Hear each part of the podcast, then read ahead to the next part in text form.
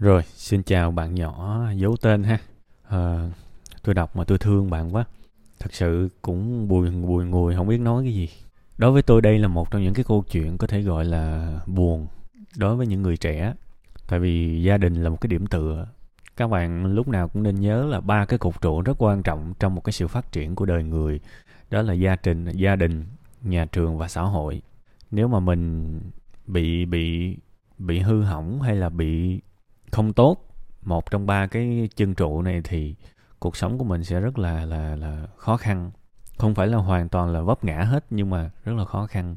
Thành ra mỗi lần mà tôi đọc một cái tâm sự của một ai đó mà có cái độ mà hẳn chút xíu về về về một trong ba cái chân trụ này thì tôi tôi cũng khá là buồn.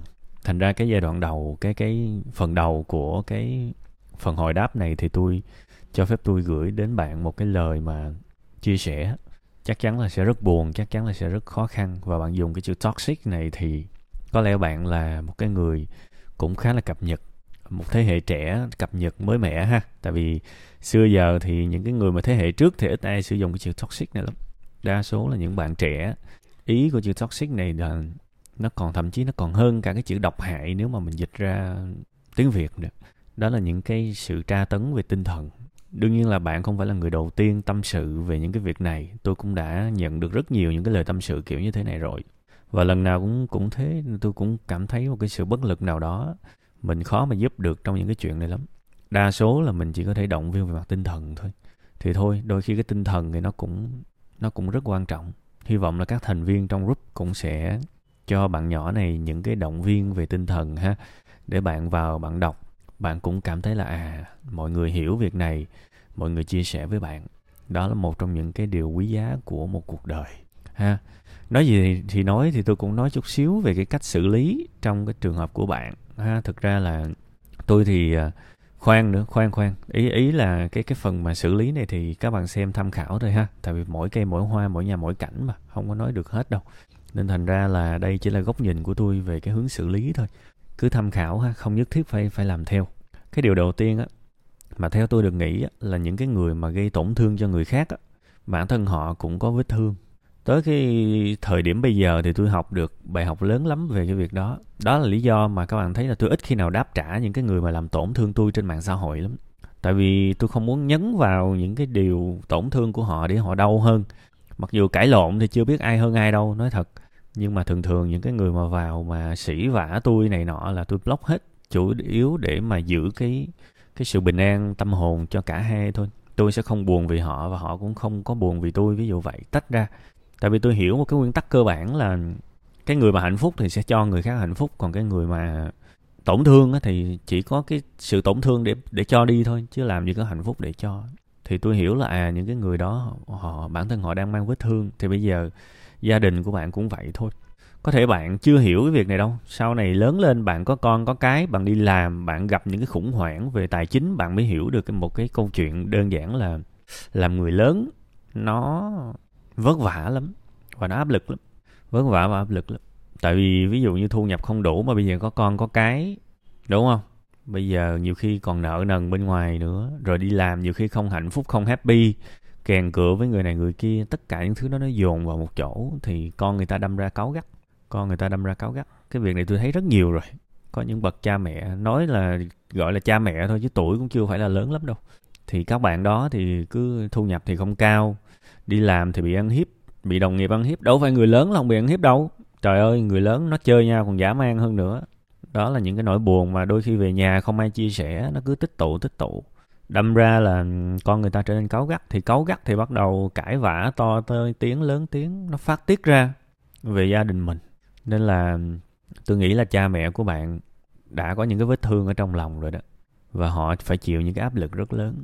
Thật là khó để nói cho một bạn trẻ hiểu những cái việc này, nhưng mà tôi chỉ tôi chỉ mong là bạn hãy bắt đầu suy nghĩ về việc này đi. Nó sẽ thể hiện cái sự trưởng thành của bạn.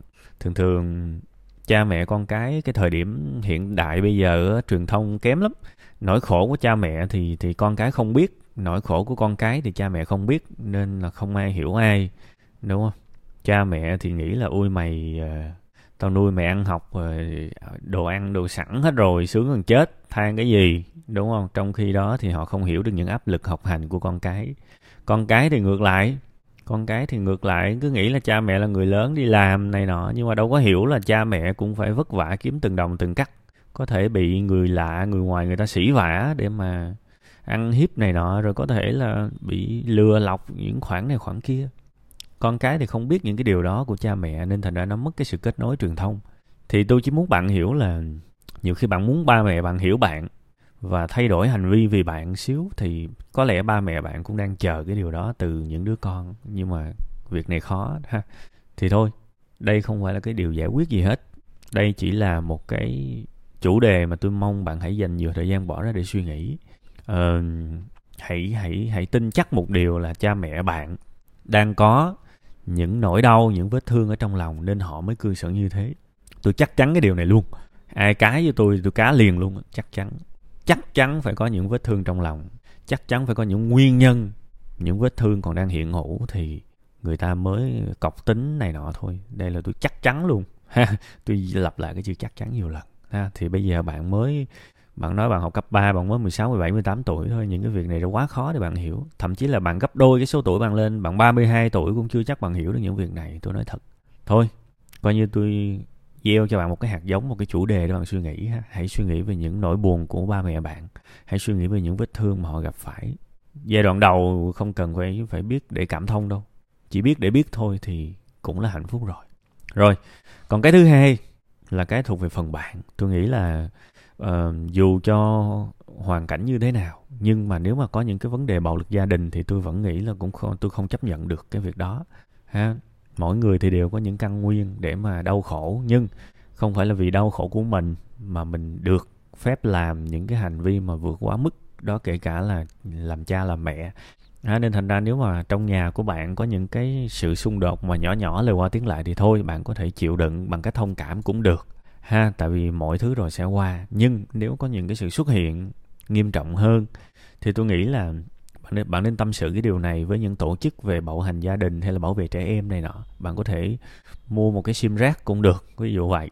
Kiếm một góc nào đó trống trống hay là lúc chưa không có cha mẹ ở nhà gọi đến lên mạng search ha tổ chức bảo vệ trẻ em hay là bạo lực gia đình gì đó, và kể cho họ nghe những cái hoàn cảnh của bạn và nói luôn những cái lo sợ của bạn. Thì tôi tin rằng, giống như tôi đã từng nói đó, khi mà mình bế tắc thì cái điều quan trọng nhất là hãy kiếm chuyên gia trong lĩnh vực đó. Bây giờ bạn không biết xây nhà, đúng không? Thì chả lẽ bây giờ bạn phải học xây nhà tới cuối đời? No, hãy kiếm một thợ xây, đúng không? Công nhận không? Bây giờ bạn không có người, bây giờ bạn để tiền trong nhà, bạn sợ bị mất thì hãy kiếm một chuyên gia giữ tiền, ví dụ ngân hàng, đó, đại khái như vậy, đúng không? Thế thì cái cái vấn đề của bạn về bản chất cũng như thế. Hãy kiếm những chuyên gia trong lĩnh vực đó. Không nhất thiết phải làm theo nhưng bạn cần nghe những người có kinh nghiệm và họ đã xử lý hàng trăm thậm chí hàng ngàn cái việc đó rồi thì họ sẽ cho bạn những cái gợi ý. Thì tôi nghĩ là họ sẽ làm tốt hơn tôi. Ha đó là cái ý kiến của tôi về cái việc này. Là, là hai cái option. Và cái option đầu tiên nó sẽ rất quan trọng tại vì nếu bạn không làm tốt cái option đầu tiên cái cái phương án đầu tiên đó, thì sau này có con có cái rất có thể là cái cái cái circle cái vòng lặp này nó sẽ lặp lại trong cuộc đời của bạn. Sau này con cái của bạn rất có thể nó cũng sẽ mất truyền thông, mất liên lạc với lại cha mẹ và lại thêm một cái thế hệ nữa không hiểu nhau thì rất là khổ. Ha, tôi chúc bạn nhiều sức khỏe, nhiều bình an và sớm thông suốt trong tư tưởng về những cái việc này.